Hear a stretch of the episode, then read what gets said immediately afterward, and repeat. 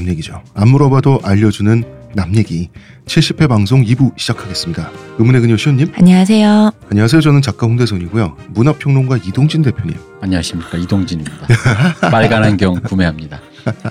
이동규 대표님 네. 안녕하세요. 오늘 방송은 들어가기 전에 네. 저희가 한마디 소개할 게 있습니다. 마사오닷컴을 운영하고 계시는 저의 북코서트 행사 사회를 봐주셨던 마사오 형님께서 다음 달또 네. 있습니다. 뭐가요? 다음 달 행사가 또 있는데 이번에는 아, 역시 AV 배우를 모시는데 네, 날짜는 9월 9일이라고 하고요. 네 하마사키 마오란 분 아세요?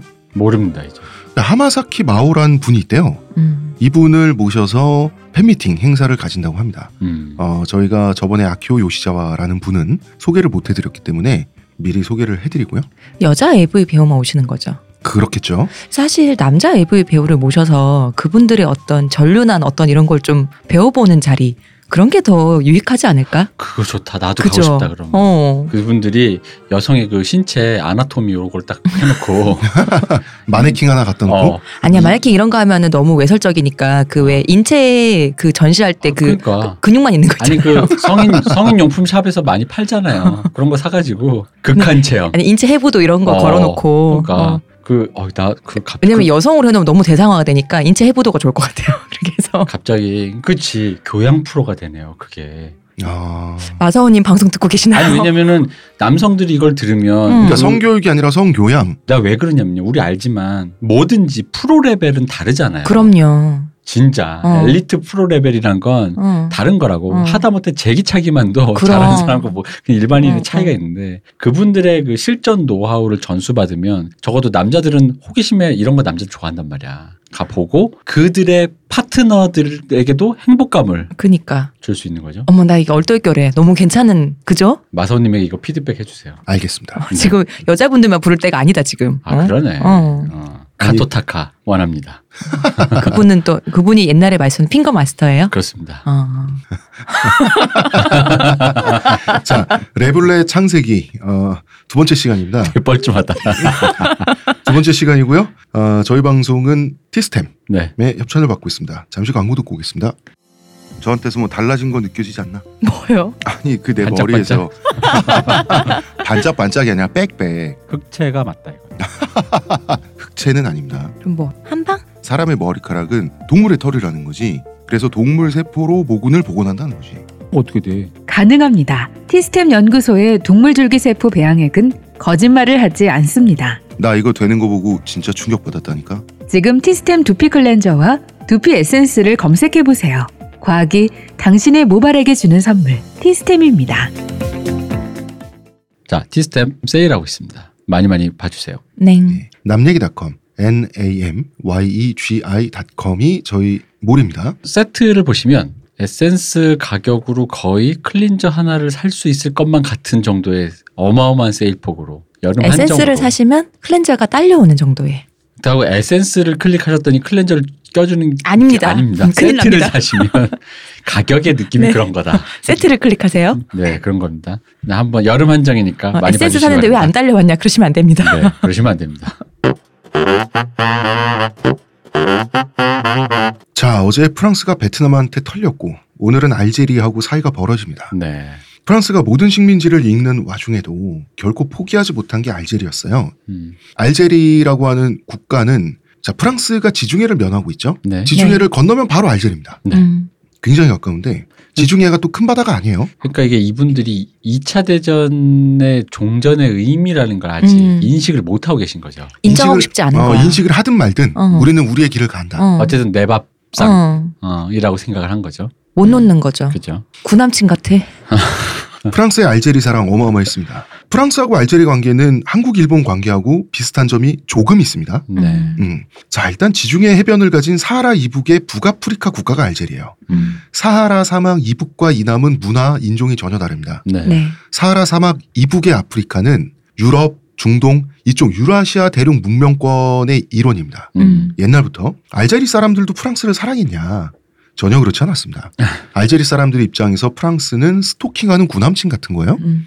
알제리는 원래는 술탄, 아, 명목상으로는 오스만 투르크 제국의 지방 총독인데 네. 명목이고 원래는 세습 술탄이 통치하는 나라였어요. 음. 네. 음. 우리나라 비슷하죠. 우리나라도 명목상으로는 청나라 명나라의 속국인데 음, 하지만 왕이 다스린 그렇죠. 임명받은 속국인데 하지만 실상은 독립국이잖아요. 네. 알제리도 비슷했던 거예요. 알제리가 무슨 사람들이 무슨 모닥불 피워놓고 우통복고 춤추는 이런 데는 아니었어요. 어, 바로 그거 우리가 아프리카가 갖고 전형적으로 있는 그 어. 어, 왜냐하면 이슬람 문명의 수준이 만만치가 않잖아요. 그럼요. 알제리는 높은 수준의 문명국이었고요. 애초에 북아프리카 일대가 문명 수준이 낮았던 적은 한 번도 없어요. 근데 알제리가 어떤 독립국이었다기보다는 일종의 그 민족 그 지역 정도의 그 느낌 아니었나요? 원래는 사실 오스만 투르크의 그냥 일환이었던. 아 음. 일환이라기보다는 아랍권이라고 불려야죠. 그죠 아랍권. 네. 네. 그러니까 아랍 세력이 오면서 아랍화되면서 문명화됐다. 네. 아랍의 시- 입장에서는 그런 건데 원래는 이슬람교도 세력들이 오기 전에 원래 선주민, 음. 선 원주민을 베르베르라고 합니다. 아. 음. 그 다음에 이제 아랍인들은 아라비안이죠. 음. 말 그대로. 어, 이렇게 어느 정도의 그 베르베르인들과 아랍인들이 어느 정도 갈등도 하고 협조도 하면서 살아왔던 바로 그런 나라가 네. 알제리였던 거죠. 그럼 베르나르 베르베르는 도대체 어떤 저 지금 저도 그 어. 생각했어요. 어, 그 베르나르 베르베르의 베르베르는 영어로 버나드. 음. 음, 아. 전혀 다릅니다. 베르베르는 영어로도 베르베르입니다. 그렇군요. 네. 프랑스 사람이 어떻게 생각할지 모르겠지만 알제리 사람들 입장에서 서유럽 문명과 자기들 문명은 동급이에요. 네. 그런데 19세기에 프랑스의 침탈로 식민지가 돼버리죠. 음. 자, 알제리가 있는 한 지중해의 서쪽은 프랑스의 내해예요. 그렇죠. 음. 음. 국가가 가진 바다가 돼버리니까 음, 음. 엄청난 특권이죠. 음. 그리고 알제리 기후가 프랑스하고 놀라울 정도로 비슷해요. 엄청 가깝죠. 이 말이야 남유럽 북아프리카지만 사실은 그냥 그 어, 근처잖아. 맞닿아. 있으니까 아마 예. 남프랑스랑 비슷했겠죠. 네. 그렇죠. 아프리카 진출의 거점이 되는 위치기도 하고요. 피서지로 안성맞춤이에요. 음. 긴 해안가 그리고 경치가 기가 막힙니다. 심지어 농경지에서 질 좋은 과일이 많이 생산되는데 하나같이 프랑스 사람들 입맛에 딱 맞는 것들이요. 포도 그리고 올리브. 하, 이게 또 확실히 또 여행을 잘 안 다니는 어. 서울 촌놈도 아니야 이거 완전 그냥 국제 촌놈 입장에서 보면은 아프리카는 사막 아니냐 그쵸. 어, 어. 과일이 어떻게 나오냐 이런 그치, 그치. 느낌. 음. 그리고 천연자원. 석유 매장량이 세계 4위입니다. 음. 그리고 다른 주요 자원 천연가스 같은 거죠. 어. 이것도 다 세계 5위 안에 들어요. 저 음. 갑자기 프랑스 사람들 마음 이해했습니다. 왜요? 갑자기 석유 매장량 이 얘기 들으니까 어. 이건 내 거여야만 될 것 같아. 그리고 내 거였으면 어. 남 주기 싫을 것 같아. 그렇지. 음. 어. 프랑스판 내선일체예요. 음. 알제리는. 음. 음. 프랑스는 알제리를 얼마나 좋아했냐면 알제리는 프랑스 본토나 다름 없다고 생각했어요. 자기들끼리. 음. 실제 2차 대전 기간 중에 다른 연합국에 드골이 그렇게 설명했어요. 음. 알제리는 프랑스다. 그래서 독립시켜줄 수 없다. 음. 프랑스는 정말 세심하게 공을 들여서 알제리 인프라를 깔고요. 그리고 도시를 유럽식으로 만들었어요. 그리고 알제리 이민을 장려했죠. 음. 여기서 삐에 누아르라고 하는 개념이 나오는데요. 설명해 볼게요. 프랑스인을 포함한 많은 유럽인들이 기회를 찾아서 알제리로 이주했죠. 네. 마치 그 일본 사람들, 조선 사람들이 만주에 가듯이 음. 옛날에 일제 시대 이 사람들을 삐에 누아르라고 불렀어요. 검은 발이란 뜻입니다. 블랙풋. 왜냐? 유럽인들의 검은 가죽 장화가 검은 음. 발처럼 이렇게 삐에 누아르라고 불린 거예요. 음. 음. 왜냐하면 현지인들은 어, 신발이 약간 샌들 형태죠. 네네. 원래 그쪽은.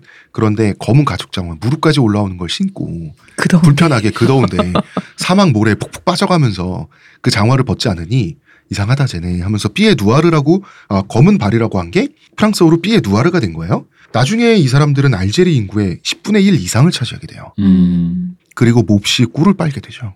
바로 이 사람들이 알제리의 독점적인 기득권층이 된 거예요. 프랑스 본토인들이 보기에도 배 아파요. 그죠? 너무 잘 사는 거야. 잘 살지. 다 지주야. 음. 음. 우리나라가 일제 시대 때도 네. 일본에서의 온도가 그랬다 그러더라고요. 어. 그래서 나중에 패망했을 때 안 받아줬다고. 예, 돌아오는 일본인에 대해서 그 본토에 있는 음, 본토인들이. 어, 본토인들이 그렇게 고가운 시선으로 음, 조선에서 돌아오는 그꿀 일본인들. 어, 어. 어. 프랑스도 마찬가지였습니다. 이제 와서. 그죠? 음. 음. 자, 식민 정부의 의회, 이런 의사결정 어, 집단 있죠? 모두 이 사람들이 차지하는 거죠. 네. 우리 유명한 소설가 알베르 꽈미, 네. 삐에 누아르였습니다. 음. 알제리 출신이에요. 네. 음. 그런가 하면 아르키란 사람도 있습니다. 아르키. 아르키. 아르키. 아르키는 알제리판 조선인 순사. 음. 음. 자, 이렇게 현지인들의 기득권이 박탈된 상태에서 원래 지주가도 아니고 원래 땅이 있는 것도 아니고 하는 그냥 일반인들. 네. 성공할 기회는 군대뿐이죠 보통. 음? 무관적으로. 음. 음, 꼭 성공이 아니더라도 사정 안 좋은데 사람 구실하려면 남자가 총 드는 게 제일 빠르죠. 뭐 아까 축구도 얘기했지만 이게 뭐 일단 몸 쓰는 게 음. 가능하다면 그쪽으로가 제일 빠르죠. 음. 음. 프랑스군의 명령을 받는 북아프리카 지방군 여기 입대하잖아요. 네. 그러면 알제리 사람인데 직업군이 되죠. 프랑스를 위해서 음. 어, 싸우는 이 사람들을 아르키라고 하는 거예요. 네. 음. 자 이자벨 아자니 아버지가 아르키입니다. 음. 음. 프랑스 국민 여배우죠. 지네딘 지단 프랑스 축구의 상징이죠. 네. 아버지가 아르키입니다. 어떻게 보면 이 지금 말씀하시는 우리 레블레 네. 얘기 어떤 핵심 인물이 될 수 있는 어. 지단. 음, 음. 음. 음. 그 얘기가 여기서 시작되는 거죠. 프랑스는 아르키의 목숨을 마음껏 썼죠. 음. 쓰려고 산 목숨이니까. 그렇죠. 당연하죠. 음. 음. 1차 대전에서 프랑스를 위해서 죽은 아르키 숫자가 10만 명이에요. 음. 2차 대전에서 드골이 이끄는 자유 프랑스 임시정부 네. 군대 50% 이상이 아르키였어요. 음. 23만 3천 명. 음. 어마어마한 숫자죠. 이 아르키들이 프랑스 남부를 수복할 때 독일군에 엄청나게 죽어가면서 맞서 싸웠어요. 음. 네. 프랑스를 위해서. 그렇죠.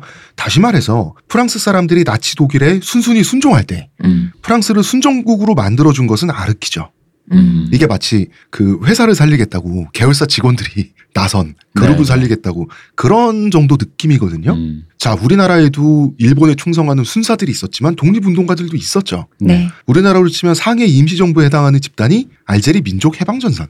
음. 음. 하지만 말 그대로 게릴라 수준이죠. 프랑스군만 만나면 탈탈 털리죠. 이 군대의 그렇죠. 질이 어- 얼마나 차이가 났겠습니까? 음. 자, 그러다가 1945년에 나치 독일이 항복을 선언하죠. 네. 알제리 사람들은 길거리로 쏟아져 나온 거예요. 삐에누아르, 아르키 다 같이. 음. 음.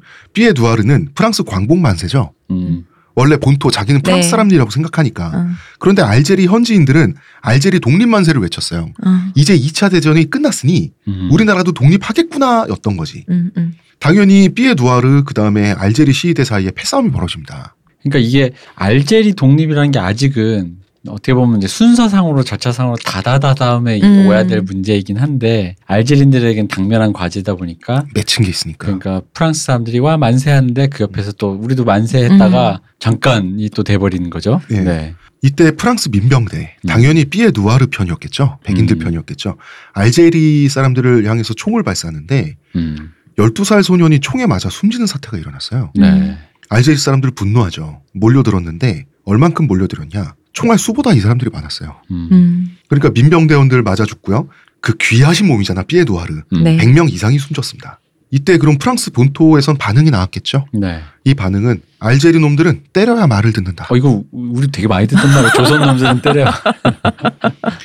프랑스 정규군이 투입됩니다. 네. 그래서 알제리 사람들을 그야말로 미친 듯이 두들겨 팹니다. 음. 어느 정도로 두들겨 패냐? 해군을 동원해서요. 지중해에 해군 배를 띄워놓고 네. 있죠. 한포 사격을 해가지고요. 본보기로 인구 4천 명이 넘는 마을 하나를 초토화시켜가지고요. 네. 이 중에 주민 3명만 살아남은 사건이 있었어요. 그러니까 이게 군대가 어. 민간인 사는 마을을 어. 군사 무기로 음, 그냥 해버린 거죠. 그렇죠. 어, 싸대기를 한 대 후려치면 순순히 말을 들을 거야. 이 중에 살아남은 세명 중에 한 명이 어린애가 음. 나중에 커서 알제리 유명한 소설가가 된다고 음. 들었어요. 그래서 이때의 경험을 그 끔찍한 그 네. 참상에 대해서 그 쓴 글이 있다고 그러더라고요. 음. 어, 그 소설가가 지금 이 세 명 중에 한 명으로 살아남을 때 굉장히 어렸죠. 네, 음. 꼬마. 자, 이걸로 좋은 교육이 됐냐? 아니죠. 아니 당연히 아니지. 여러분, 본보기에 굴하는 민족이 어디 있습니까? 음. 이때 독일군과의 전투에서 살아남은 아르키들, 네. 네. 아르키 직업군인들. 부사관들이 대거 알제리 민족 해방 전선으로 전향했어요. 음. 음.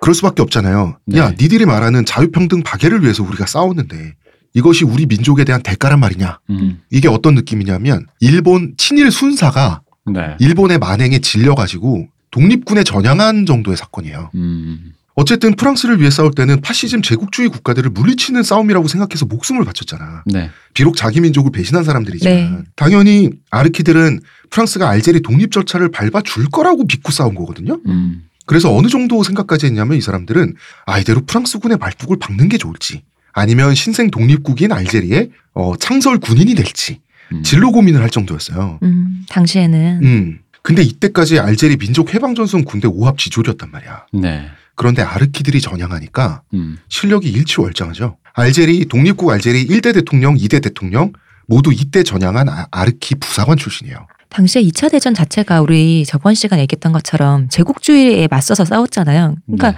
지금 본인들의 나라도 제국주의 안에 식민지가 되었으니 제국주의에 맞서 싸워서 이제- 이제 우리가 이겼으면 당연히 그런 식민지들이 독립하면서 우리도 독립할 줄 알았더니 이것들이 우리를 안 놔주니까. 안 놔주는 정도가 아니라 한포 사격을 해서 4천 음. 명을 학살하는 게 어디 있습니까? 음. 근데 이게 참 꼬여 있는 게 우리처럼 그러니까 가만히 있다가 뭐 이렇게 당하는 게 아니라 우리도 누군가를 식민지로 잡고 있는데 우리 위에 또 위에 음. 사장님 위에 회장님, 음. 회장님이 왕 회장님 이런 건물주 느낌 막. 어, 그런 식의 꼬인 상태다 보니까 이런 일이 벌어진 거죠. 프랑스가 그냥 독립이다 와 신난다 음. 나치 물러갔다 하고 끝나고 음. 정산하고 뭐 이런 게 아니고 부역자 처단 이게 아니라 그걸 다 했더니 이제 그 다음 또 내가 잡고 있단 말이야. 음. 얘들도 나한테 그런단 말이지. 근데 이게 사람이 참 그런 게 내가 나치한테 당할 때는 그렇지. 나를 독립시켜 달라고 내가 위를 볼 때는 왠지 열받는데 어. 내가 밑을 볼땐또 그렇게 아닌 거거든. 마음이. 어, 이게 내 거 같거든. 음.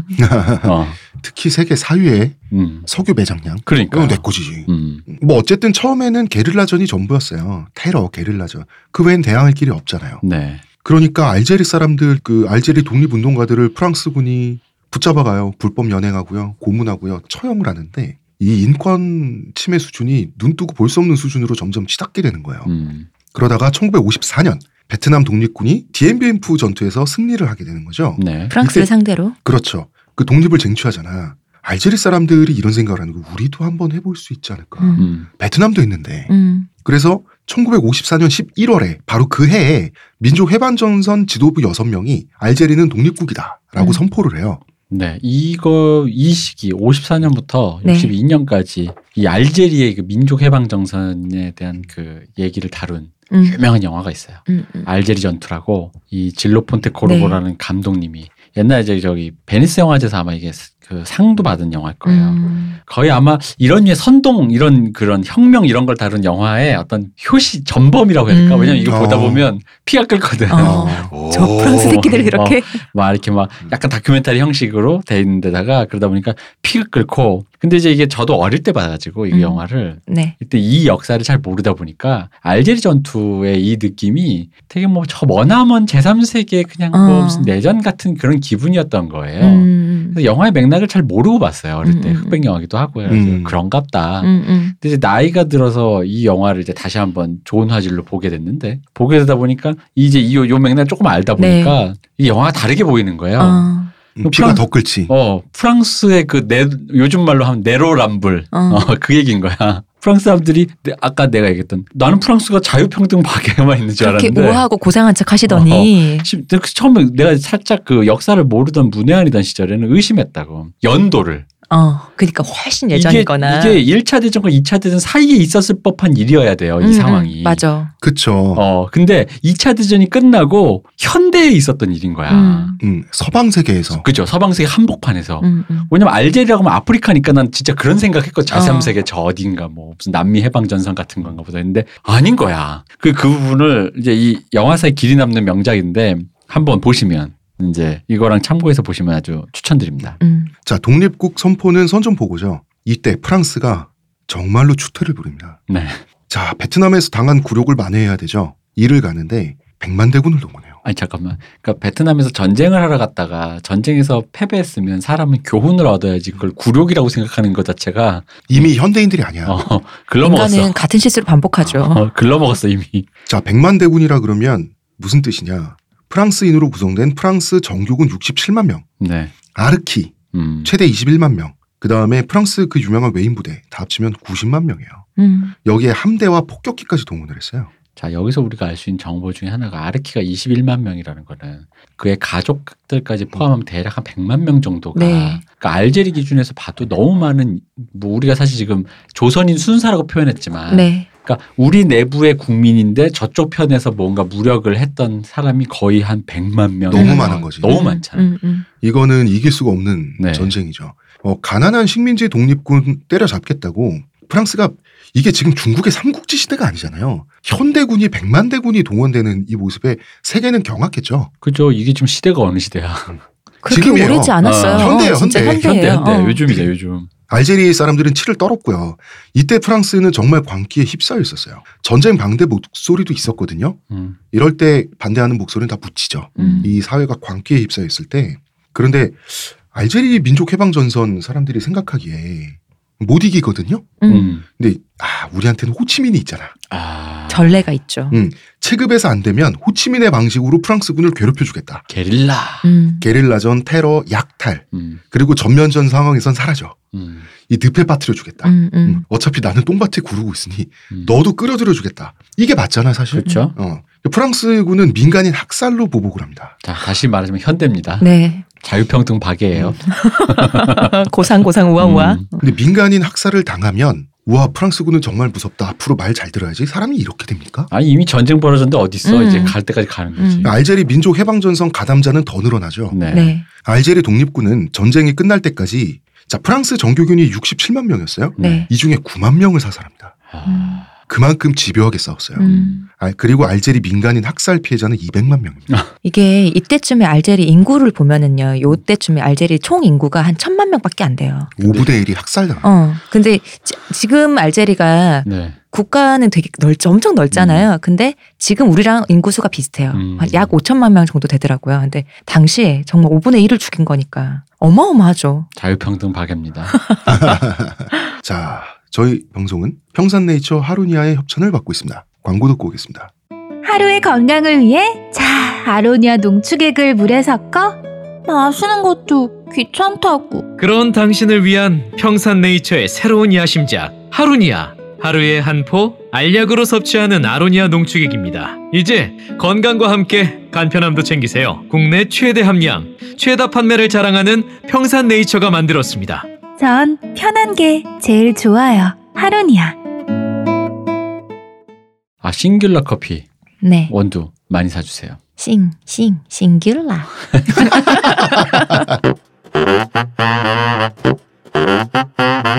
자, 1958년이 되면 전쟁이 교착 상태에 빠져요. 네. 1954년에 전쟁이 시작됐는데 지금 4년 동안 뭐가 없단 말이에요. 음.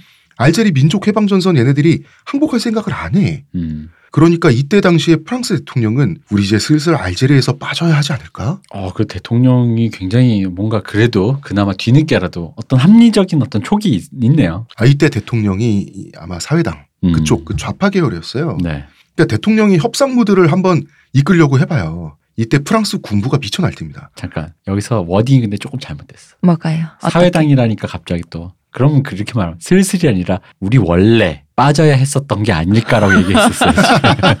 슬슬이 뭐야 슬슬이. 원래 시작하지 말았어야 될 전쟁이라고 얘기하는 게 아니라 그러니까 이만하면 되지 않았냐. 그러니까 좌파들도 이게 문제야.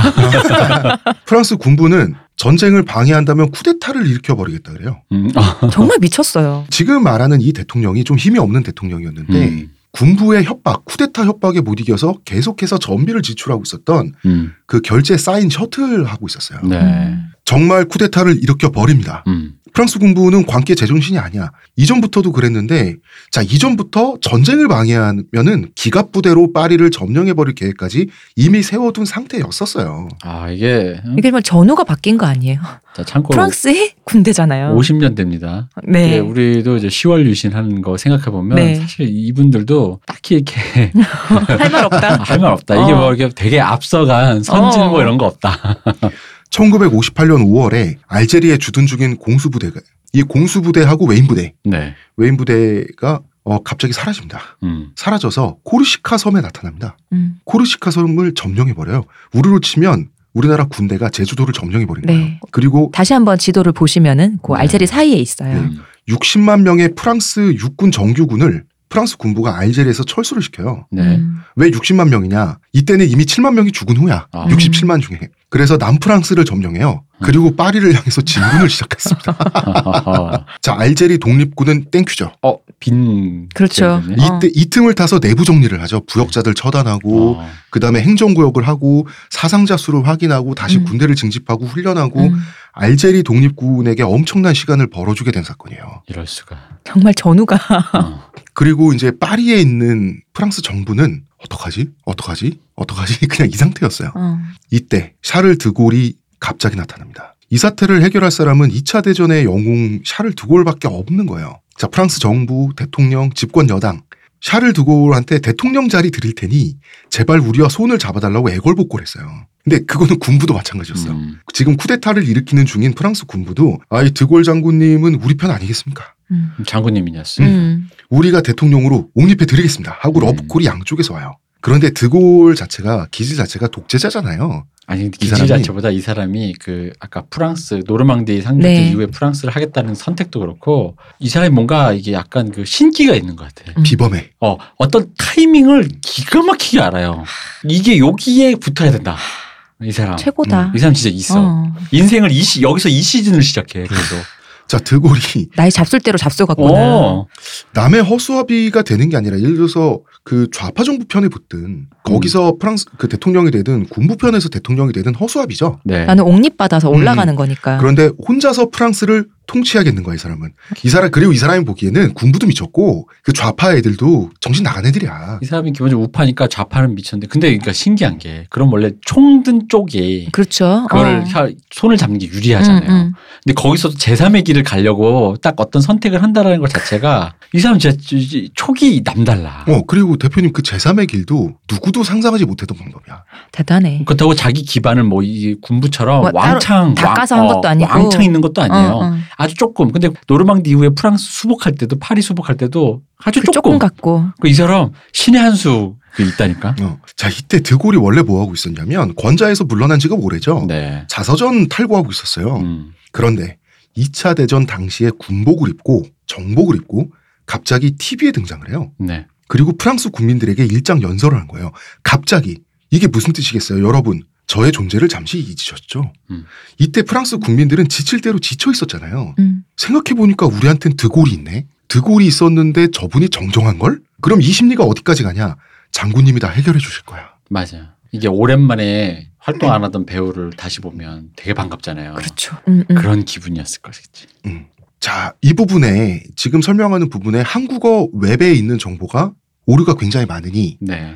저희가 다 찾아봤으니 네. 예, 충돌되는 부분은 저희 방송 믿으시면 됩니다. 시간 순서나. 사실 샤를 드골한테는 아무런 실질적 권한도 없고 그죠? 그냥 군복을 입고 등장했을 뿐이야. 진짜 제3의 길이라니까. 네. 근데 모든 국민들이 그래 어쨌든 해결사는 드골밖에 없어 이게 된 거예요. 드골이 아무 권력도 없이 군복 입고 등장해서 의회는 해산하도록 한다. 음. 의회가 무너졌어요. 간달프야. 주문을 외웠어. 헌법을 개정하겠다. 프랑스 제4공화국이 사라졌어요. 뭐 반제죠. 이사 반지 갖고 있나? 그러니까 뭐 어디 이스라 하심에 글이 되었네. 뭐 이런 어, 것 같아요. 그러니까 이스라. 음. 그리고 임시 정부 수, 수반이 되겠다. 네. 되세요. 됐어요. 음. 그 군대는 드골한테 저 지금에 있는 정부를 엎으려고 음. 파리로 진군하고 있는데 아직 파리까지 진군이 안 끝났는데 임시정부 수장이 생겼어 음. 드골이 그래서 파리까지 진군하고 갔더니 새 대통령이 있는 거야 음. 임시 대통령이 충성 경례하고 다시 알제리인들 죽이러 가겠습니다. 그거 다시 간 거야. 그리고 곧이어 그해에 바로 국민 투표를 열어버리죠 드골이 네. 압도적인 표차로 대통령에 당선될 수밖에 없죠. 음. 어쨌든 문제를 해결했잖아. 이분이 그래도 재밌는 게 이분이 무슨 문제만 생기면 무조건 국민투표로 그 현안을 돌파했어요. 맞아. 국민투표를 엄청 남용한 건데 어. 어쨌든 간에 포퓰리즘이긴 하지만 어쨌든 적법하게 했다. 그렇죠. 어. 네. 이때 자기가 개정한 헌법이 무려 대통령 7년 중임제. 자, 7년씩 두 번 할 수 있다요. 네.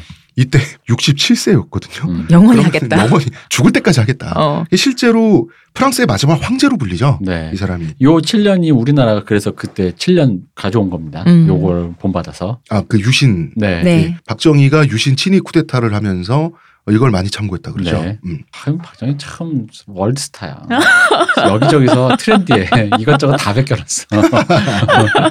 그리고 드골은 대통령이 되고 나서 군부의 뒤통수를 칩니다. 음. 대통령이 되고 나서 식민지들의 독립 요구를 받아들이는 방향으로 선회해요. 이 사람 신기한 사람이에요. 이 사람 우파인데 이 어떤 적법한 이게 무리수가 있다 싶으면 바로바로 선회하는 이 신묘한 촉이 있다니까. 그런 것도 있고 우익 세력과 군부를 눌러야 완전한 1인자가 되죠. 그러니까 견제책으로서의 어떤 어, 그, 네. 그 힘의 균형을 잘 본것 음, 같으니까. 음. 음, 음.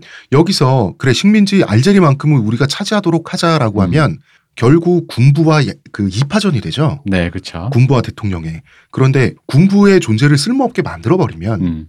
자기 거잖아 나라가. 그러니까. 그러니까 핵심은 이 사람의 시선은 알제리를 주더라도 프랑스를 차지할 수 음. 있다면이라는 어떤 그런 권력의 그 진짜 미묘한 그 균형을 음, 음. 참그 맥을 잘 짚는 분인 것 같아요. 음. 그리고 드골은 대통령이 된 바로 그 해 알제리를 방문해서 연설을 합니다. 네. 그 삐에 누아르 있죠. 네. 네. 프랑스계 알제리인들, 음. 알제리의 기득권들을 모아놓고 한 말이 기가 막히죠. 나는 당신들을 이해했다. 음. 자, 이해했다는 말은 이해하려고 노력했다는 뜻이죠. 음. 그 말은 동의하지 않겠다는 얘기잖아. 내가 동의하지는 않는데 음. 같은 프랑스 혈통으로서 당신들을 이해는 했다. 즉, 이 전쟁은 잘못됐다는 걸 공표해버린 거예요.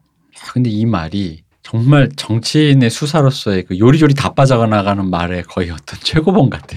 최고봉이죠. 부적절한 관계도 있잖아요. 어, 맞아 그런 느낌. 부적절한 관계처럼 아주 그 잘. 부적절한 관계가 클린턴이 만들었죠. 네. 루인스키와 그 음. 스캔들일 때. 자, 군부는 군부대로 이럴 줄 몰랐는데 우리 장군님이 음. 같은 편일 줄 알았더니 배신감이 치를 떨죠. 그래서 네. 군부는 자신들만의 전쟁을 계속한다. 웃긴 놈들이네. 진짜 이상해, 맞아, 애들. 그리고 쿠데타를 또 계획하고요. 네. 그 드골을 권총 암살도 계획하고 그 다음에 독살도 계획을 했어요. 여러 번. 암살을 암살 시도가 많았었죠. 많았는데 드골은 끝까지 살아남았습니다. 이 사람이 내가 봤을 때 이 사람 신기가 있었어. 어. 미래를 본다. 수종 구슬 있었던 거 아니에요, 혹시? 있어 있어. 자, 1960년에 가게 되면 드골이 아프리카 식민지들을 다 독립시켜 버려요. 음. 알제리 빼고. 그럼 프랑스 극우 세력은 알제리만은 이룰 수 없다. 그러면서 대대적인 반동에 들어가요. 네. 1961년이 되면 드골의 명령을 어기고 기어이 알제리를 정복해서 조국인 프랑스에 갖다 바치겠다고 음. 알제리 현지에서 알제리 현지에서 프랑스군 일부가 반란을 일으켜요. 네. 그러면 알제리 독립군은 이상해지는 거예요. 드골의 명령을 받는 프랑스 정규군하고 연합군이 되는 거예요. 왜냐하면 알제리 내 프랑스 반란군 토벌에 나서는 거예요. 그렇죠. 정말 족보 꼬이게 하는. 어. 아, 그 독립군 입장에서는 그럴 수 있죠. 그럼요. 음, 음. 음. 그리고 이때 끔찍한 파리 학살이라는 사건이 일어나게 되는 거죠. 자 이게 진짜 중요한 게 1960년대 네, 61년. 어. 파리라는 도시의 어. 한복판에서 네. 자, 알제리 독립군은 라디오를 통해서 그 프랑스로 송출을 해요. 어떤 내용을 송출하냐면 프랑스 수도권에 거주 중인 알제리인들이 많죠. 네. 우리나라도 일제 강점기 때 많은 사람들이 제일교포 형태로 넘어가 있잖아요. 네. 음. 그런 식으로 경문을 보내요. 알제리의 자유와 해방을 위해 총 걸게 해달라. 네. 거리 행진 해 달라. 여론으로도 이겨보겠다는 거지. 음, 음. 그러니까 그 호치민의 방식을 그대로 쓴 거예요. 음. 그러니까 파리 경찰청은 이에 그 대항해서 통금을 걸었어요. 음. 몇 시면 다 집에 들어가야 돼. 근데 그러거나 말거나 자 10월이었어요. 10월 달이 되면 3만 명에서 4만 명 사이에 알제리인 시위대가 모이게 되는 어, 거예요. 많이 모였네. 네. 자 이때 파리 경찰청장이 모리스 빠뽕이란 사람이에요. 이 사람 아주 유명합니다. 예, 모리스 파퐁은 극우 파시스트입니다.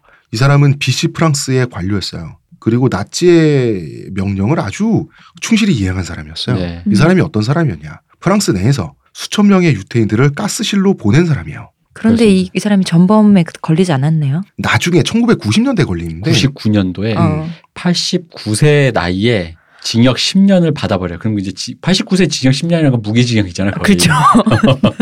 근데 이게 그, 그 나중에 반- 알려진 거예요. 어, 전쟁 반인도 범죄 이게 어떤 휴, 그 뭐 공소시효가 없으니까 마지막까지 잡아서 한 놈이라도 잡아 더 족치겠다라는 일환으로 얼핏 기억이 나는 것 같아요. 네. 되게 나이가 많은 사람이 전범 재판에 음. 회부됐었다. 그래가지고 50년 지난 직후에 재판을 받은 거예요. 이 음. 사람이. 근데 왜 파리 경찰청장이 됐냐? 음. 아니 뭐 노덕술 같은 거지 뭐 우리로 음. 치면요. 2차 대전 그 막바지에 자유 프랑스의 레지스탕스로 신분 세탁을 해요. 네. 신분 세탁이 성공해요. 음. 이후에 프랑스 레지스탕스 출신으로 우대받으면서 승승장구하게 되는 거예요. 음. 말하자면 친일 순사가 독립군? 독립운동 가로 어. 어, 신분 세탁에 성공한 거죠. 음. 이때는 파리 경찰청장으로 재직 중이었죠. 네.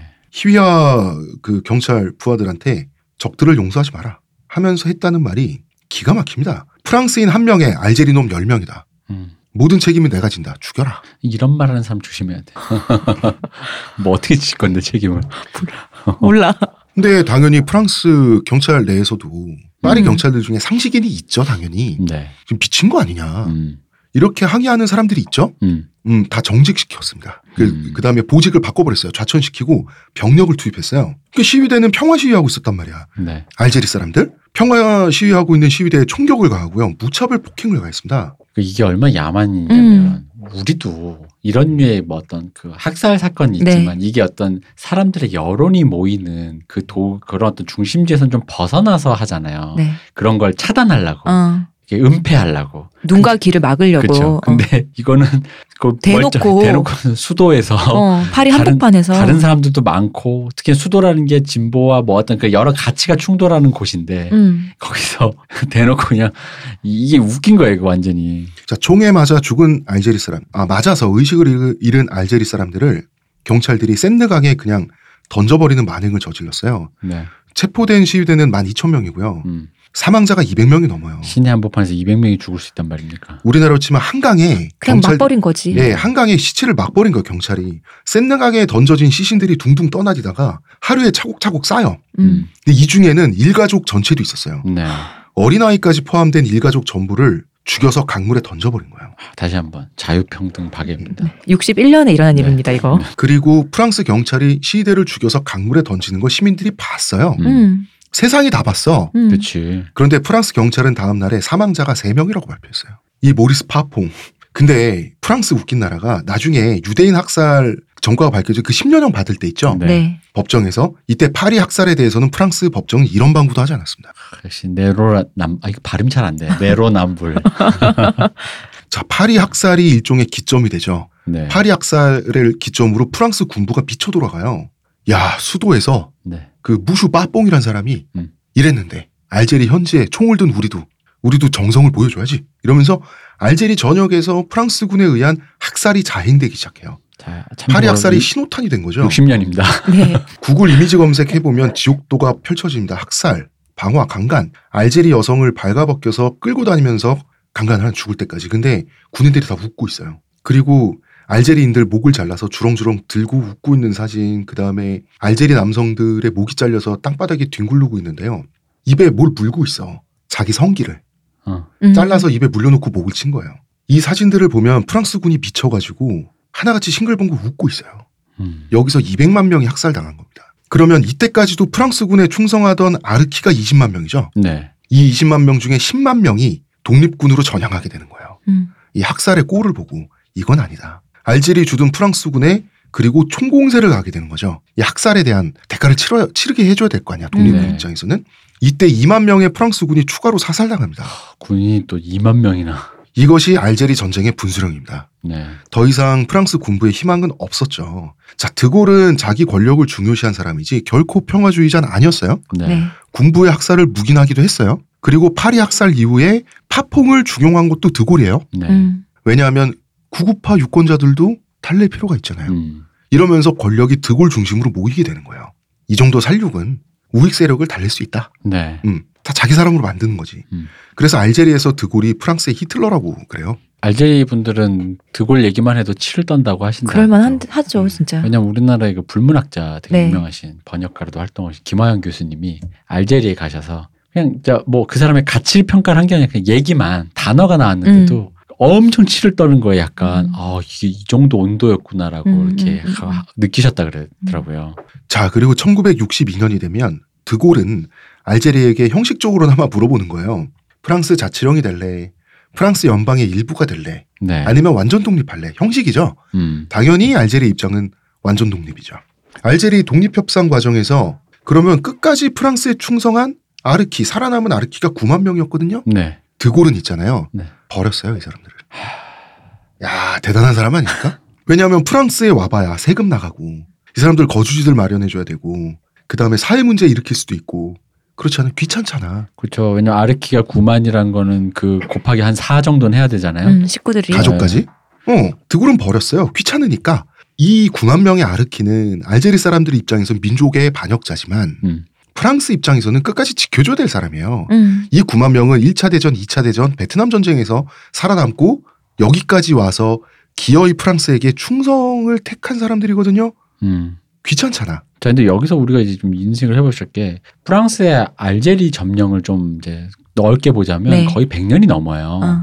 그러니까 이 아르키가 단순히 이제 그러니까 그냥 친일 순사 어. 어떻게 알제리인이? 어, 라고 우리, 우리 개념은 어. 친일 순사라고만 보기에는 약간 좀 미묘한 지점이 있어요. 음. 이 사람들은 진짜 어떻게 보면 일종의 나는 그냥 프랑스 사람이다. 사람이니까. 어. 라는 정체성을 갖고 있는 사람들이인 거예요. 사람들도 음. 많죠. 예, 음, 그 사람들이 많아요. 음. 많았었기 때문에 대놓고 무조건 프랑스 부역자로만 보기엔 약간 좀 온도 차가 좀 있어요. 음. 그 왜냐면 그런 생각 안 하면은 이 9만 명, 그러니까 한두 명도 아니고 9만 명이나 되는 사람이 끝까지 이렇게. 남을 어, 수가 없거든요. 이해가 안 되잖아요. 그죠.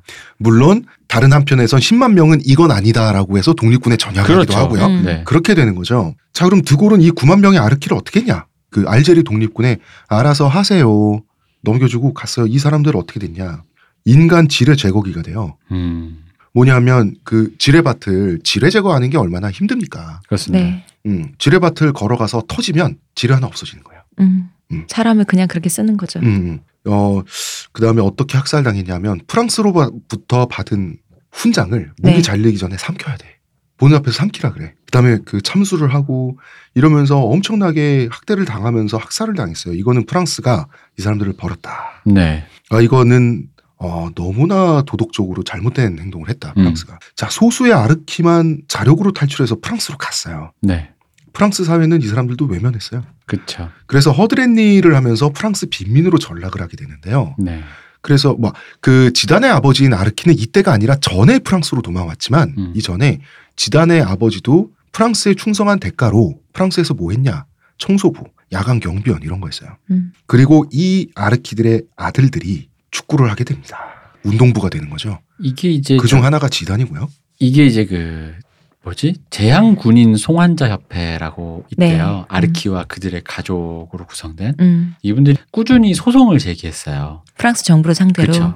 반인도 범죄다 이거지. 음. 이런 식의 어떤 사람을 잔유물처럼 음. 처리해서는 안 되는 건데 음. 알제리 전쟁의 종교를 놔두고 어떤 이 일신에 대해서 왜냐면 이 사람들 아르키라는 존재가 일종의 구괴자가 된 거예요. 구괴자.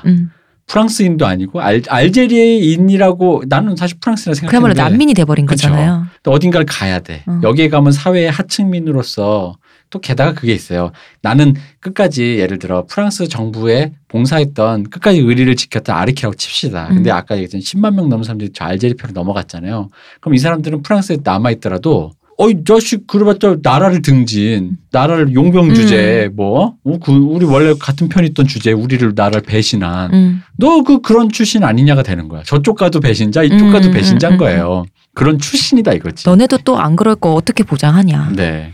하지만 인간 지뢰 제거기로 사용당하다가 네. 학살당하는 것보다는 프랑스에서 쓰레기차 모는 게 낫잖아. 음. 그래서 프랑스로 도망갔던 사람들이 있는 거죠. 그래가지고 이게 지금 반인도 범죄가 아까 그 모리스 빠뽕에서 네. 보면 공소시효가 없다 그랬잖아요. 음. 그래놓고 이제 요 부분에 대해서는 음 난 잘 모르겠고 막 이러면서 막 되는 거예요. 음, 음. 어, 왜냐하면 이 유사한 사항이 이상하게 증거조사 거부, 공소 기각 음. 이런 식으로 그냥 자꾸 법정에서 이렇게, 계속. 어, 법정에서 이렇게 된다는 거예요. 그래가지고 이게 재밌는 게 또 이런 상황에서 프랑스인한테 한 2003년인가에 뭐 이렇게 설문조사한 적이 있어요. 네. 55%의 프랑스인이 알제리에 대한 식민 네. 정책에 대해서 프랑스가 공식적으로 사죄할 필요가 없다라고 55%가 자, 여러분 독일하고 반대죠. 네 음. 프랑스인도 이런 말을 했던 거예요. 음. 그래가지고 거기다가 또 재밌는 건 알제리의 공식적인 사과를 표명해야 한다고 평가한 프랑스인은 37%, 음.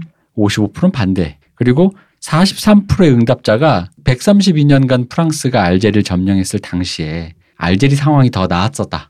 우리 덕분에 근대화론이죠. 어, 어, 그죠. 우리 덕분에 너네 밥 먹고 어. 살게 되겠다. 야, 우리가 조선 점령했을 때 조선 훨씬 더 살기 음, 좋았다. 우리가 어, 철도 깔아주고 우리가 어. 도시도 세워주고, 음. 어? 인프라도 깔고. 사람같이 살게 된 거 우리 덕분이다 이거지. 음. 무려 43%의 프랑스 시민들이 2000년대 프랑스 시민들이 네. 이런 말을 했답니다. 그리고 36%는 알제리 독립 이유가 더 낫다라고 36%는 그래도 얘기를 했대요.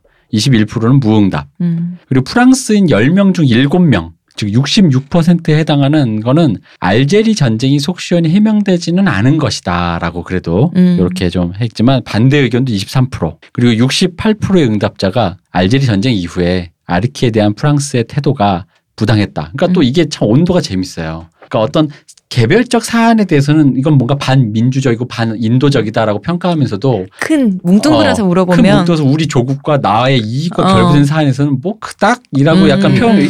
예. 같은 응답자인데 이렇게 표현하는 거야. 그러니까 똑같이 잘못을 인정한다고 하더라도 이 네. 두 가는 두 개는 다른 거죠. 어떤 거냐면 우리가 정말 죄송하게 됐습니다와 음. 아유 좀 미안하게 됐수다.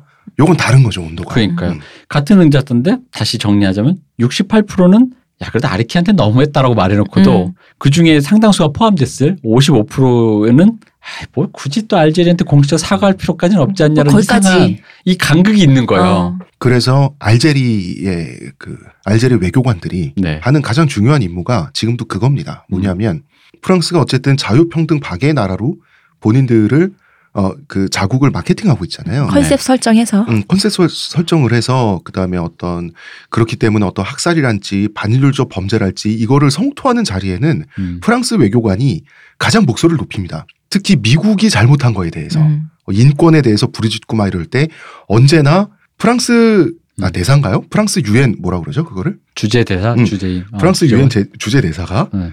그 일장 연설을 하고 박수를 받고 나면 네. 언제나 그 다음 손을 들고 음. 알제리 알제리 대사가 대사? 가서 프랑스가 알제리에서 한 일을 아.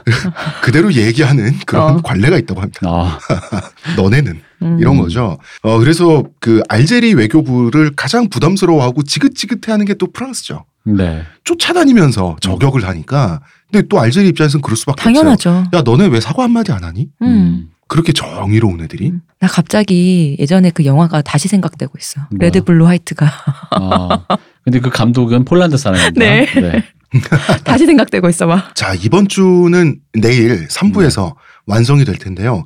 우리가 지금 어 프랑스 이날 왜 이러지? 그거를 내일 3부에서 완전히 그 음. 퍼즐 조각을 맞추고 이번 주를 어, 빠져나가야죠. 네. 참고로 말하면 그 네. 자유평등 박애는 제가 굉장히 좋아하는 영화인데 그 세 가지 색 시리즈. 네, 네. 세 가지 색 시리즈. 그 진짜로 어떻게 보면 이 폴란드도 이제 2차 대전 이후에 어떤 그런 영향권이 네. 보니까 그게 유럽 통합으로 가는 가치 안에서 음, 음. 자유평등 박애가 이제 범 음, 음, 음. 프랑스를 넘어서 음. 사실 그 좋은 말이잖아요. 자유평등. 범유럽의 가치로. 그렇죠. 범유럽의 가치로 갈 수 있느냐에 대해서 그 진짜 자유와 평등과 박애에 대한 얘기를 그래서 이제 본격적으로 다뤄요. 음. 그 영화가 그래서 되게 위험이 있어요. 음. 아름다워요. 음. 그 자유평등 박애를 다시 한번 요 얘기를 듣고 보면은 외부자 시선이니까 음. 그리고 유럽 통합을 앞두고 네. 우리 모두가 그럼 이 좋은 말, 좋은 말 앞에서 어. 뭉치자라는 어떤 의미로 봤을 때 그 영화가 다르게 보인다는 거죠. 음. 저도 그 영화 보면서 되게 감동을 받았는데 그 영화를 보고 나서 제가 어, 프랑스 똘레랑스 프랑스 빠가 됐거든요. 음. 그 영화의 영향으로. 음. 그런데 사실 그런 것 같아요. 그 어떤 나라 사회든 민낯이라고 하는 것은 바깥에 마케팅 되는 거 보여지는 것보단 추한 법인데 다만 우리가 프랑스 정치사를 우리가 현대사를 얘기하면서 느낄 수 있는 건 격차가 상당하다. 이 나라는 격차가 굉장히 크다. 저는 그 민낯과 화장의 격차가 네. 굉장히 크다. 블루를 제일 좋아하는데 가슴 시릴 것 같은 참혹한 진실 앞에서 음, 자유로울 수 있을까? 음, 음, 이 얘기예요. 음. 사람이 그 얘기를 하는 거예요. 그게 이제 어떤 개인의 안 좋은 네. 기억으로 이제 그 영화를 하는데 그 개인의 기억을 무한대로 확장하면 음. 다 같은 얘기인 거죠. 음. 그렇죠. 뭐 국가의 기억이기도 국가의 하고. 기억일 수도 있고 과거사에 대한 얘기일 수도 있고 무언가 음, 음, 그 그거에 대한 얘기인데 거기서부터 과연 진짜로 음. 자유라는 게 뭔데 라는 거지. 음. 모두가 모두의 그 누구에게는 자유가 누구에게는 굉장한 침해로 오는 네. 거니까. 제가 그 영화를 좋아하는 이유는 단 특히나 좋은 건 음악에 대한 그 시각적인 표현이 너무 아름답기 때문이거든요. 음. 악보를 손가락으로 탁 잡는 클로즈업이 있어요. 그 그걸 클로즈업을 쫙 따라가. 그 순간 그 이 사람은 이제 작곡가니까 네. 음악이 머리에서 들린다는 어, 설정인 거지. 어, 어, 음악이 싹 들리는데 어. 엄청 소름 끼치거든요. 너무너무 아름다운데 어쨌든 우리 얘기를 다 듣고 다시 그 영화를 본다면 조금 더 다른 의미로 범가치적인 의미의 그렇습니다. 어, 네. 내일 네 이번 주의 조각을 다 맞춰보도록 하고요. 문화평론가 이동규 대표님, 감사합니다. 의문의 그녀 시온님. 감사합니다. 감사합니다. 저는 작가 홍대선입니다.